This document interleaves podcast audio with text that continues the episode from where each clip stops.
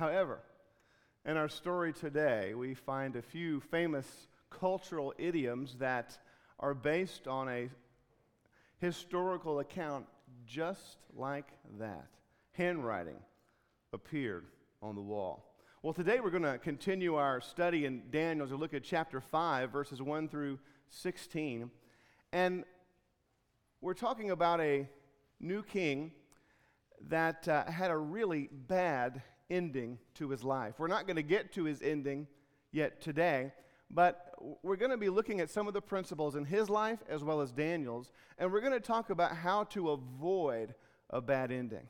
Have you ever invested yourself into a novel that you were really into, or maybe there was a particular movie you liked, and all of a sudden your, your mind throughout the whole book or the whole show, you were guessing of how it was going to end? You hoped that th- this couple ended up together, or this bad guy was taken out, or that some kind of tension was resolved. And all of us have read a book or seen a show, and as the credits begin to roll, uh, we are sitting there going, What? How did this happen? Or maybe not all of the information we wanted occurred, or maybe the writer wanted us to sort of figure out how some of the tension could be or might be resolved. But sometimes it's frustrating when in our minds there's a bad ending. Well, none of us want to have a, so to speak, bad ending in life. And, we're going to see some principles today from this very relevant story to our lives about how to avoid a bad ending. See, last week we ended up looking at chapter 4 and saw Nebuchadnezzar's conversion, uh, so to speak, when God humbled him greatly, and then restored his kingdom to him. Chapter 5 is about 23 years difference between chapter 4. And Nebuchadnezzar has passed away, and there, historically, we know that there was three or four different kings that were in and out of uh, leadership in Babylon very quickly. And most of them were very wicked kings. And our, our king today in, in this passage is called Belshazzar. And there's a little bit of historical question as to whether he, Belshazzar is another name for Nabonidus or if uh, he is the son of a historical king called Nabonidus. But regardless, he's referred to in uh, the Bible as Belshazzar, likely, like most kings had, was another name that he went by. Well, let's begin reading and get uh, the first four verses of Daniel chapter 5 as we talk about how to avoid a bad ending. King Belshazzar gave a great banquet for a thousand of his nobles and drank wine with them. While Belshazzar was drinking his wine, he gave orders to bring in the gold and silver goblets that Nebuchadnezzar, his father, had taken from the temple in Jerusalem, so that the kings and nobles, his wives and concubines, might drink from them.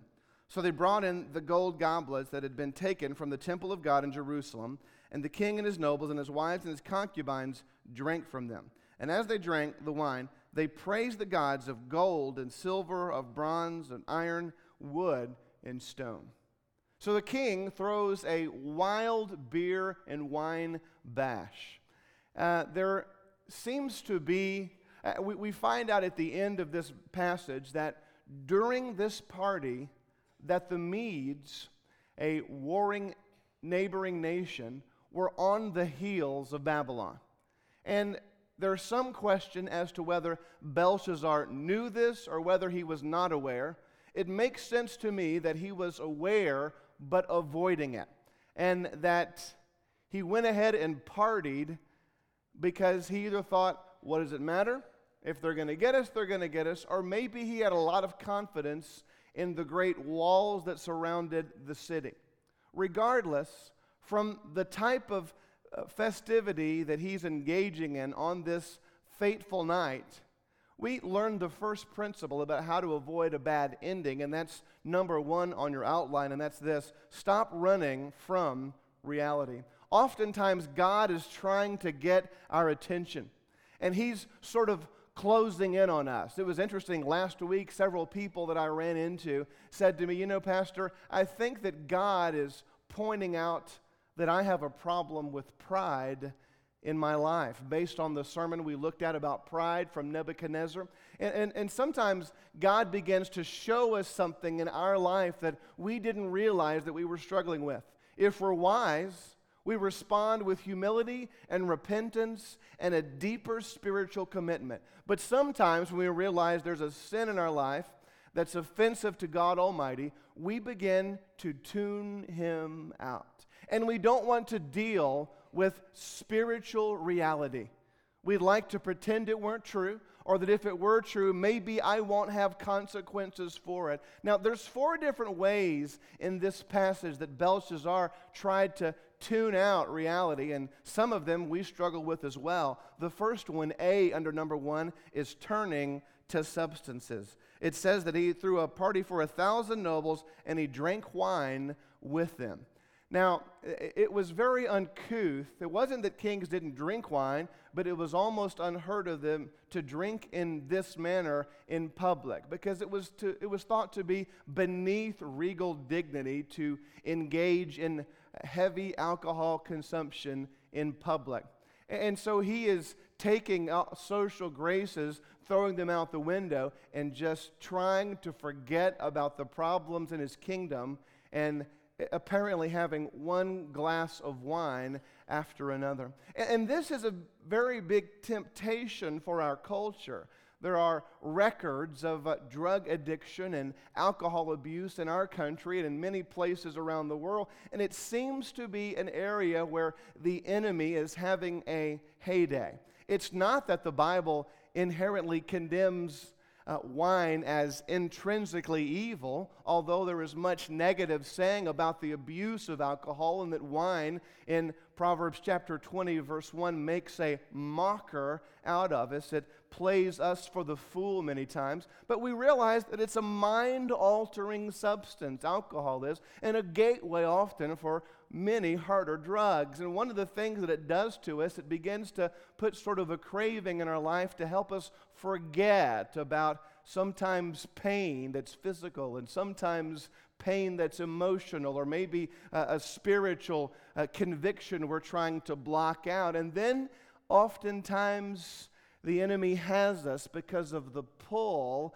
that a mind altering substance begins to have on our life. And there's often a connection between substance abuse and foolishness. Have you ever talked to someone that said, Oh, I can't believe I said that, or I can't believe I did that, but I was drunk and I didn't know what I was doing? There's a one of the reasons why we're always called to avoid abuse of alcohol and especially other substances like that is because it leads us to regret and foolishness. All of a sudden, we're not governing our actions, but the substance itself is ruling us. And so my encouragement is to, is to stay as far away as you can from a propensity to abuse these mind altering substances, and your life will be the better for it. I would like to say, however, that if you find yourself struggling with addiction, that I'm grateful to the Lord to say that our church can help you with that struggle. Many of you know that our Christian Care Center has a, a, a, home for men and women that struggle with addiction, and it would be our joy to help you with that struggle. But I, I want to point out that it's one of the main ways that we begin to avoid spiritual reality. Another way that Belshazzar began tuning out the reality in his life, B, and his guest, is through sexual sin. In verse 2 and in verse 4, right next to the word wives, the nobles, their wives, and it says the word concubines. And of course, we can't relate specifically to the word concubine in our culture, but it was a woman who was, in many cases, a voluntary slave and sometimes not so voluntary, but a, a slave to a man primarily for the purpose of a man's sexual pleasure. Oftentimes, a wealthy leader would sort of inherit a concubine through some deal or through some treaty, but it certainly wasn't anything that God condoned. And, and so there's alcohol flowing and there's concubines' presence. Some say there may have been some sexual sin going on at the particular party. Regardless, there was an atmosphere of sexual immorality. And uh, along with alcohol abuse, it seems like nothing tunes out reality deeper and more consistency in our own lives than abuse of God's gift of sex that He reserved exclusively for marriage between man and a woman. We take the precious gift and we abuse it before we begin the covenant of marriage, and it creates distrust and a harvest of pain. And oftentimes, that gift of sexual intimacy is even breached in the context of marriage with extra marital affairs, and our life begins to crumble when, we engage in a breaking and breaching of that covenant. But it's one of the ways for us to sort of avoid realities that we should be dealing with rather than succumbing to. Now, what we note uh, uh, also in verse 2 is the third way that we avoid reality oftentimes, and this is simply put C under number one foolish decisions. Some of you are going, Well, I'm not really a big alcohol person, and I try not to engage in sexual sin. Well, I got you on letter C then. How you like that?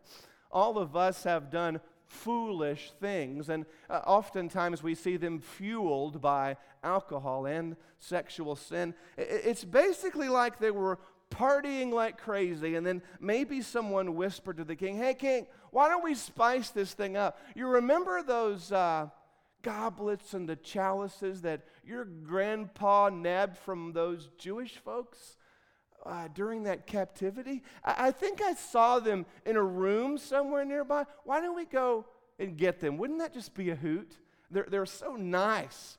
And, maybe it would just sort of spice things up than these all uh, things we're always drinking out of. Well, for whatever reason, whatever the motivation, he snapped his fingers and the precious chalices uh, that were used, that were dedicated as holy to the Lord in the temple of the Lord, were now being brought in to a drunken royal party to be used as a uh, item of mockery.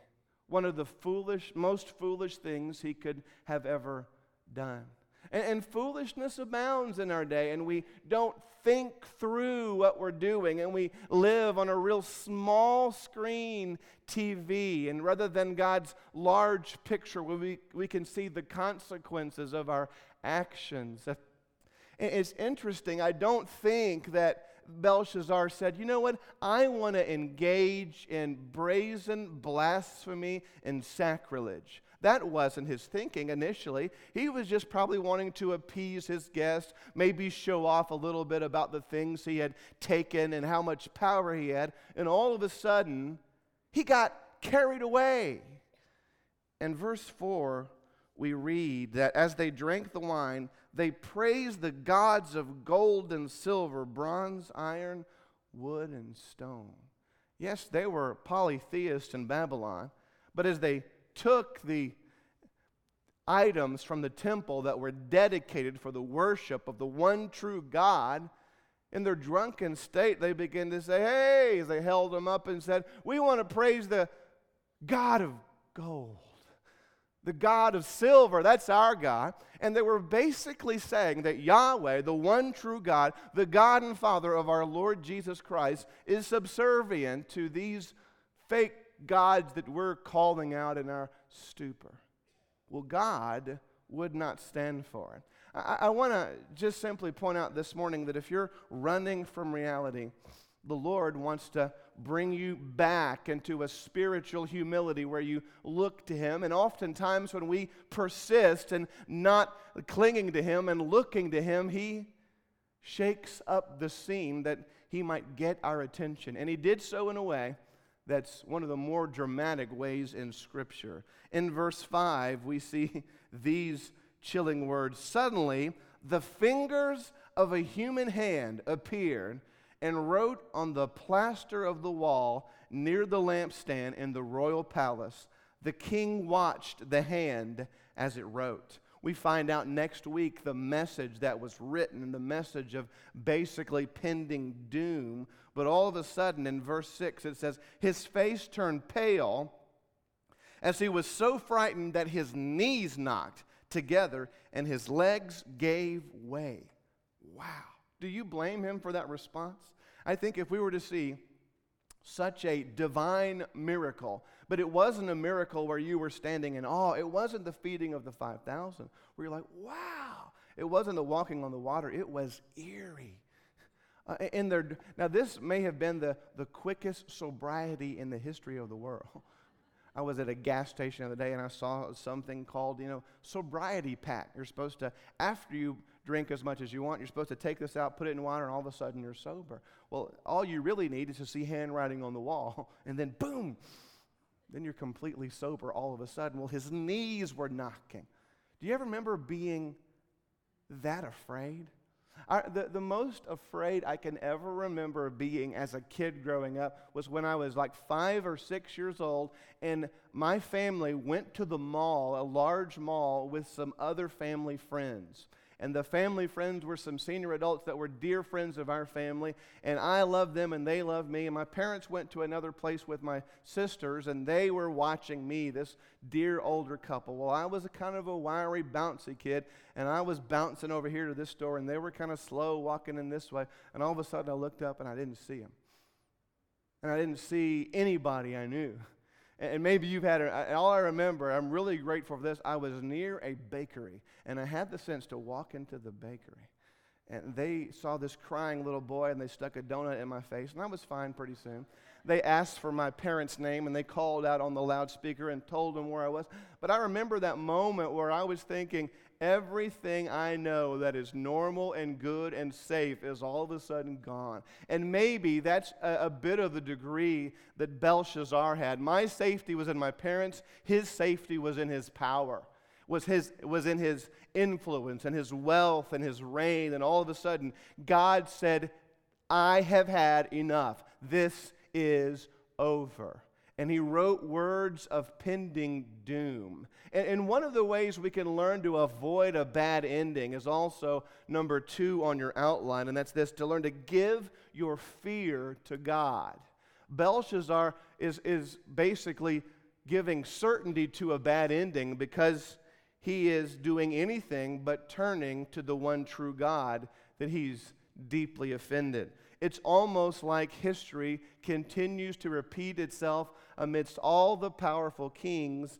In verse 7, it says, The king called out for the enchanters, astrologers, and diviners he brought, and he said to the wise men of Babylon, Whoever reads this writing and tells me what it means will be clothed in purple and have a gold chain placed around his neck, and he'll be made the third highest ruler in the kingdom. Now, we've, we've seen that several times already in the book of Daniel, haven't we? There's something that bothers someone, and they're filled with either questions or with fear. This case had to be the most afraid person we've ever seen in the Bible up to this point. And his idea was to bring in the devil's workers, was, was to bring in people that can give maybe uh, holy guesses as far as he's concerned, or unholy guesses. In verse 8, then it says, Then all the king's wise men came in, but they could not read the writing or tell the king what it meant. Well, of course, that's the case. It can't be done. But we continue to try to find other ways to deal with our fear. When fear comes upon us, sometimes we turn up the volume in life. Maybe we want to be constantly around people or, or constantly have a television on or a radio blaring or constantly busy ourselves with something so that we don't have to deal with fears rationally. We sort of think if I can push my fears away, maybe they'll go away. Or maybe I, maybe I can find some worldly way to help me deal with my fears, like the king did that day. I was recently talking to my mother, and while she was having her car worked on and she was reading the newspaper, there was a lady next to her that asked if, if she could borrow the section that had the horoscopes. And my mother said, Well, certainly. And so she gave her the newspaper, and, and uh, the lady read her horoscope and then gave back the paper to mom. And mom looked at her and said, Excuse, I have a question. Are you looking for wisdom from the horoscope? And it was kind of, well, I, I don't know. And mom said, Do you mind if I share with you how I have come to know God's peace in my life? And uh, they're both sitting there waiting on the cars. And so mom drew out the little illustration about how Jesus is the bridge to life and how he can give us the hope of eternal life. And this lady didn't end up coming to know Christ that day, but it's interesting to me how many people are looking to something like a horoscope for guidance in this fearful life rather than turning to Christ, who is our hope. And what happens is the same thing that happened to this king after bringing in the soothsayers, after bringing in the astrology page, it says in verse 9 So King Belshazzar became even more terrified, and his face grew more pale, and his nobles were baffled. I, am going to point out under number two this morning that dealing with fear the world's way only increases fear. And if you want to be completely ruled by fear, then ignore truth and try to deal with it the world's way. But we never get free from that uh, crippling fear that nags in our soul until we turn to God. Matter of fact, fear can actually be a great friend. David said in Psalm 56 3, When I'm afraid, I will trust in you. Well, mom comes in to save the day. How often has that happened? Uh, so many times there's a, a mom that was nearby but wasn't involved in the shenanigans who comes in to offer a great word of hope. It says this the queen, hearing the voices of the king and his nobles, came into the banquet hall. Most feel that this woman was not the wife of Belshazzar, but likely the queen mother who would have been the daughter of Nebuchadnezzar. Oh, live forever, she said. Don't be alarmed. Don't look so pale. There is a man in your kingdom who has the spirit of the holy gods in him. In the time of your father, he was found to have insight, intelligence, and wisdom like that of the gods. King Nebuchadnezzar, your father, your father the king, I say, appointed him chief of the magicians, enchanters, astrologers, and diviners all of a sudden, she has a great idea. Let's call in the retired guy that really seemed to know God. And, and, and, one of the ways this can help us as we seek to avoid to have a bad ending in life is principle number three on your outline today, and that's to seek the right help. When trouble comes, it's often multiplied when we seek the wrong help. Oftentimes, when we're going through a difficulty, we call our most foolish friends who give us foolish advice. Or, or maybe in, in, that moment of difficulty, we want someone to merely sympathize or rubber stamp our wrong conclusions, and so we call up them to come and give us aid. Or maybe we're extremely lonely because of our fearful situation. And in a vulnerable state, we call up someone to help us deal and medicate with our loneliness. And then we become more in more and more trouble. We have to learn to call the right help, which is, of course, ultimately God, but it's also those who know God, is who we want to call in our time of trouble to keep us from having a bad ending. Where was Daniel, we might say, during these 23 years? Most say that when King Nebuchadnezzar left, the new wicked kings of Babylon sort of cleaned house, and Daniel, we might say, was basically in retirement. There was nothing left in his homeland for him to go back to, so to speak. He'd lived in this culture long enough, and he was basically waiting on the Lord, probably seeking the Lord, wondering in his mid 80s what God wanted him to do. And now he is called upon. Well, it, it reminds us of a great principle also that verse 12 uh, mentions to us. It said, This man Daniel, whom the king called Belteshazzar, was found to have a keen mind and knowledge and understanding, and also the ability to interpret dreams, explain riddles, and solve problems. Call for Daniel, and he'll let you know what the writing means. Well, the fourth principle this morning about avoiding a bad ending is simply this to invest in character. If you noted the description that she gave him, it was that he had character.